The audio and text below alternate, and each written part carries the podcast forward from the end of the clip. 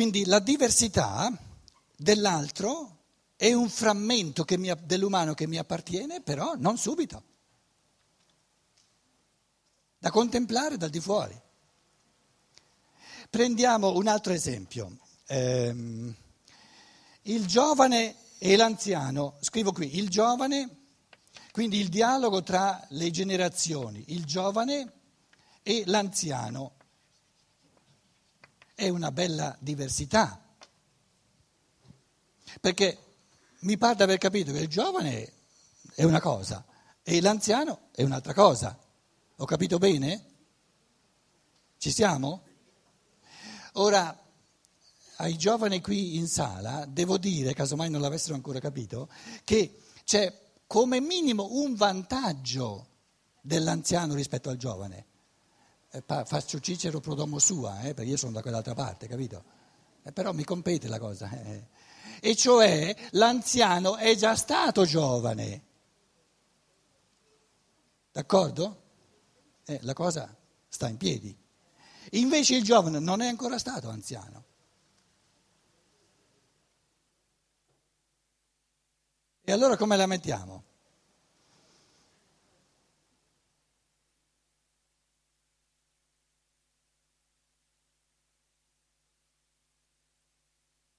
è una diversità molto profonda.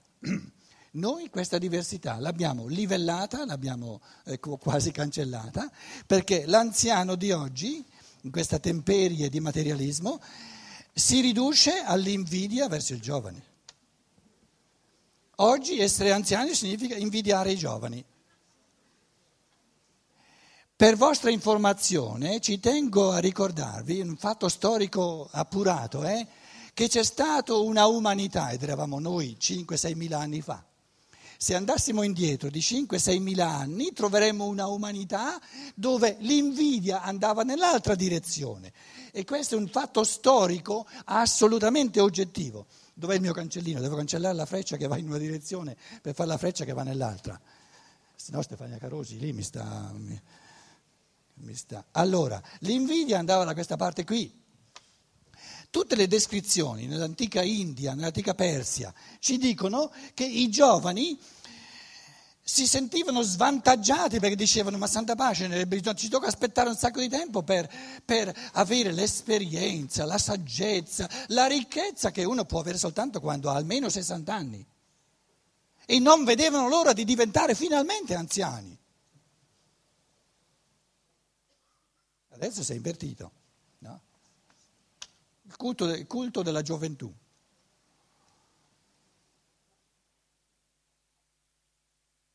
La ricchezza dell'umano, la diversità, no? eh, sarebbe meglio per tutti noi se sapessimo cogliere la bellezza intrinseca della gioventù e la bellezza intrinseca tutta diversa dell'essere più anziani e non ridurre l'uno all'altro era una unilateralità, quando il giovane viveva soltanto di invidia verso gli anziani ed è una unilateralità, un appiattimento, quando gli anziani di oggi vivono soltanto dell'invidia dei giovani. Negli Stati Uniti, quando, quando, avevo ancora quasi tutti i capelli sulla testa, e sono stato a New York, ho visto, c'erano un sacco di donne, spendevano tutti i loro soldi, tutto il loro tempo per, per, per sembrare almeno 30 anni più giovani di quanto erano. Io ho sempre detto se li avessi io quei soldi lì li spenderei altrimenti, ma insomma, eh, capito?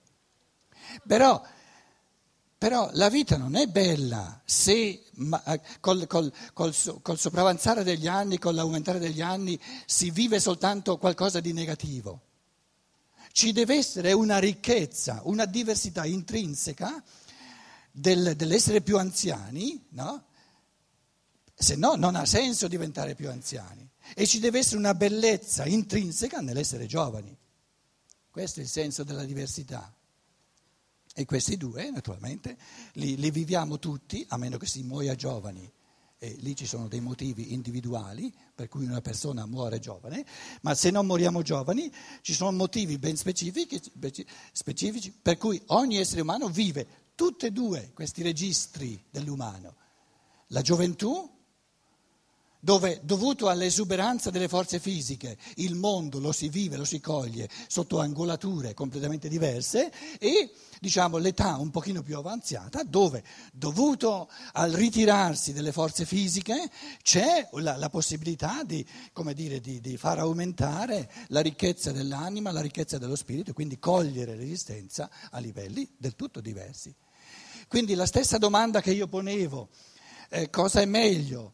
Eh, vivere una vita in chiave di scienza o in chiave di fede? E io dicevo, tutte e due, lo stesso qui.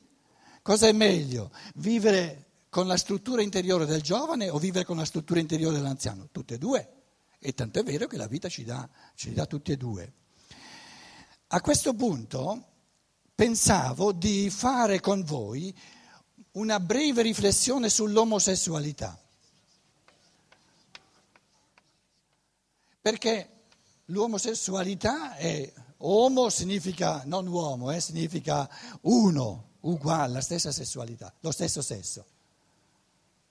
Ora, maschio e femmina, dicevamo appena ora, no? maschio e femmina, maschile e femminile, qual è meglio?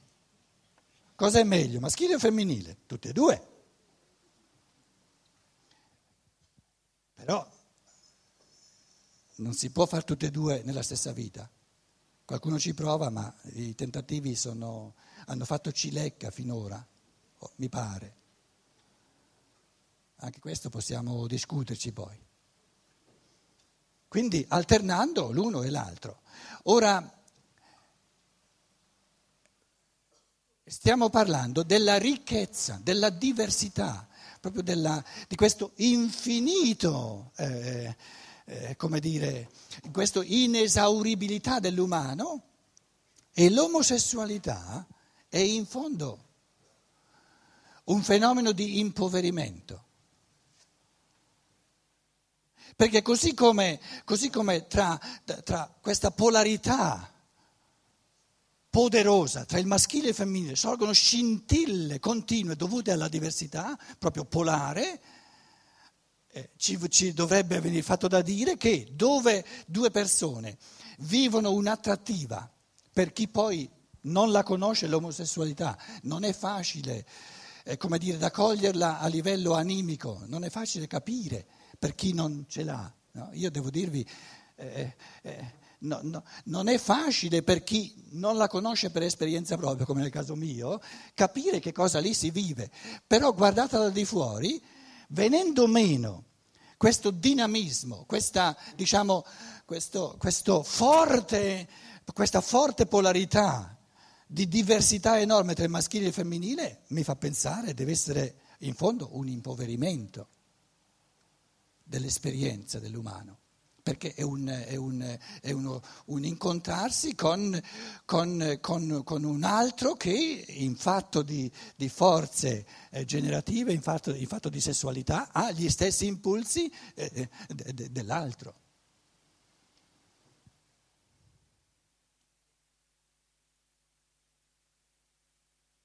Pongo un paio di domande su questa perché l'omosessualità, eh, ho l'impressione, occuperà l'umanità nei, nei tempi eh, futuri immediati, sempre di più. Adesso anche la Chiesa Cattolica viene proprio quasi, quasi eh, sommersa da questa... In fondo di nuovo semplificando le cose, questa, questa, brava Chiesa Cattolica è andata troppo poco coi tempi e si è fermata a questa società patriarcale di duemila anni fa, dove il povero Cristo, eh, altrimenti l'avrebbero ucciso eh, ancora prima, si è preso 12 maschi, perché la società allora era così, e la Chiesa in fondo per duemila anni è rimasta a quel punto lì che esclude culturalmente il femminile e non soltanto lo esclude dal sacerdozio, e quindi il femminile tra l'altro per natura è molto più affine al religioso, quindi per una, per una società profondamente religiosa, io il, il, la conduzione del religioso l'affiderei in linea normale maggiormente all'elemento femminile che non all'elemento maschile. L'elemento maschile si occupa delle macchine, della tecnica, l'elemento femminile è un po' più competente in fatto di religione, scusate parlando in termini generali, ci sono eccezioni da tutte e due le parti. Ora, col celibato è stato escluso l'elemento femminile come se la donna fosse soltanto oggetto di tentazione, una, una, una unilateralità enorme e adesso eh, ci si ritrova con questo enorme problema che avendo escluso la donna, la tendenza all'omosessualità, soprattutto non soltanto nell'esercito, ma anche nell'esercito clericale, è, è, non ha fatto che aumentare. E non serve a nulla voler, voler coprire le cose, adesso saltano fuori e si pigliano delle sberle eh, che insomma era ora che saltassero fuori, era ora. Ed è anche giusto, perché in fondo eh, avremo tutti, un, eh, avremo tutti un, un, vantaggio se facciamo pulizia e onestà. Quindi, quindi eh, questo, questo, grosso eh, interrogativo dell'omosessualità ci dovrà occupare. E quindi sono, sono contento che ci, ci facciamo alcuni pensieri. Io vi ho detto, pongo soltanto due o tre domande in chiave di domanda su questo mistero dell'omosessualità e poi nel dibattito, se l'uno o l'altro vuole aggiungere o completare, ehm, l'omosessualità dovrebbe, potrebbe essere una mancanza di apertura al diverso? Perché l'apertura al diverso il maschile che si apre al femminile, il femminile che si apre al maschile, è una provocazione, una sfida divenuta troppo complessa? Potrebbe essere che l'omosessualità è uno dei risultati della, del materialismo, che questo, come dire, occuparci, occupare tutte le forze, tutto il tempo che abbiamo, tutte le forze che abbiamo per il mondo materiale, spendendo tutte le nostre energie nel mondo materiale, ci restano quasi nulla di energie, quasi nulla di conoscenza, quasi nulla di competenza nei rapporti e allora si cercano i rapporti più facili.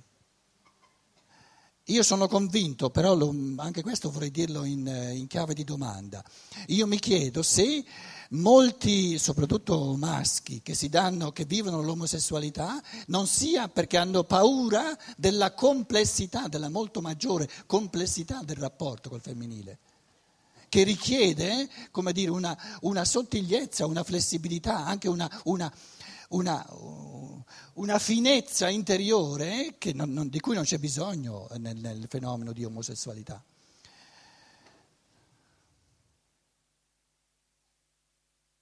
Narcisismo comodo? L'omosessualità?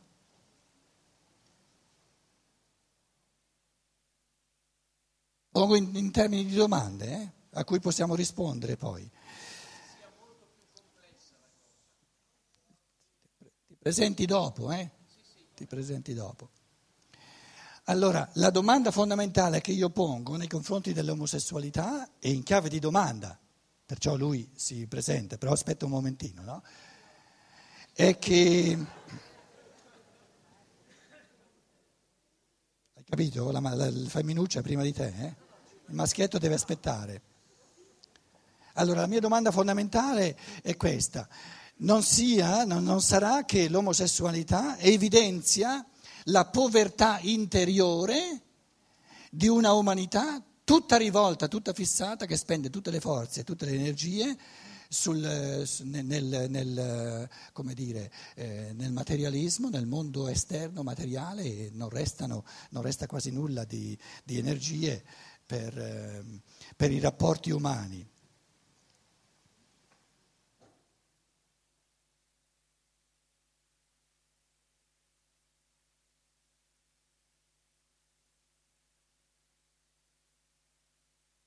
Cerco in te ciò che io non sono. Vuol dire che quando ognuno di noi dice io, intende, intende parlare di se stesso. Io, io sono io. Punto. Tu, tu sei un altro mondo, un tutt'altro mondo. Questa è la diversità. Quindi cerco in te il diverso significa che di fronte all'altro, di fronte a ogni tu, tu sei un altro, un tutt'altro mondo, un tutt'altro mondo.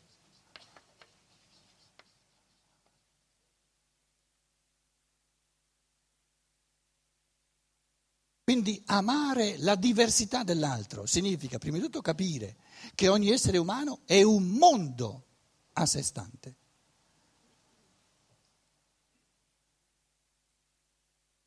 Quindi ciò che tutti abbiamo in comune è di essere tutti assolutamente diversi. E due esseri umani che avessero esplicato che avessero evidenziato in sé solo ciò che hanno in comune, non hanno ancora cominciato a essere uomini. Hanno soltanto espresso il dato di natura in sé. Quindi si comincia a essere uomini soltanto quando la libertà, l'esuberanza della libertà, crea in ogni essere umano un mondo del tutto diverso. Ora, amare la diversità dell'altro, stiamo parlando di amore. Amare l'altro significa amare l'altro l'altro. E co- cosa vuol dire l'altro? Questo fattore di alterità sta a dire che se l'altro è l'altro da me, io non posso mai sapere che cosa è bene per l'altro. Nessuno può sapere che cosa è bene per l'altro, dovrebbe essere l'altro per saperlo. Scusate, siamo sinceri, non sappiamo, spesso non sappiamo neanche riguardo a noi stessi che cosa è bene. Tanto è vero che vivere da uomini significa provare, riprovare, sperimentare per, per capire sempre meglio ciò che, ciò che, ci fa bene, ciò che ci, ci, ci corrisponde, ciò che invece vogliamo lasciare via, eccetera, eccetera. Se già facciamo così fatica a sapere, ad appurare, a tirar fuori ciò che favorisce la nostra evoluzione, come potrò mai sapere io? Che cosa in questo momento sarà il passo successivo giusto per l'altro.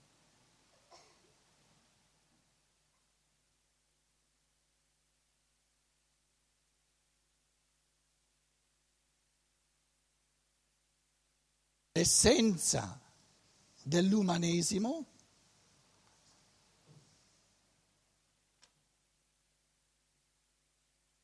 è che la divinità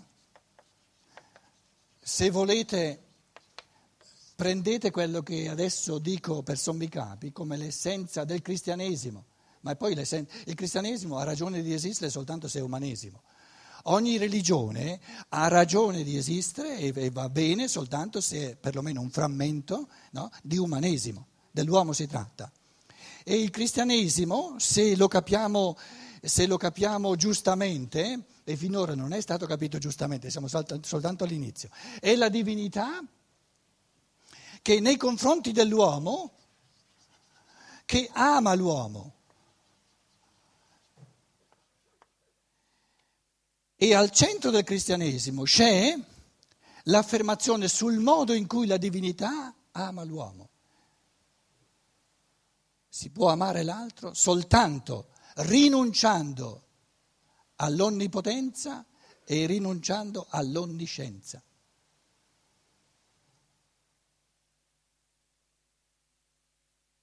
Rinunciare all'onniscienza ama l'uomo con, con l'impotenza, impotenza,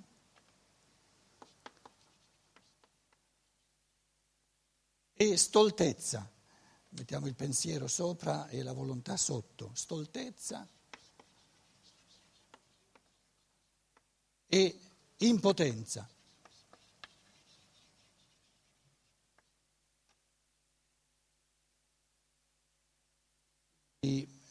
Nel, nel, figlio della Trinità il, il, il Padre divino si, si tiene per sé la sua onnipotenza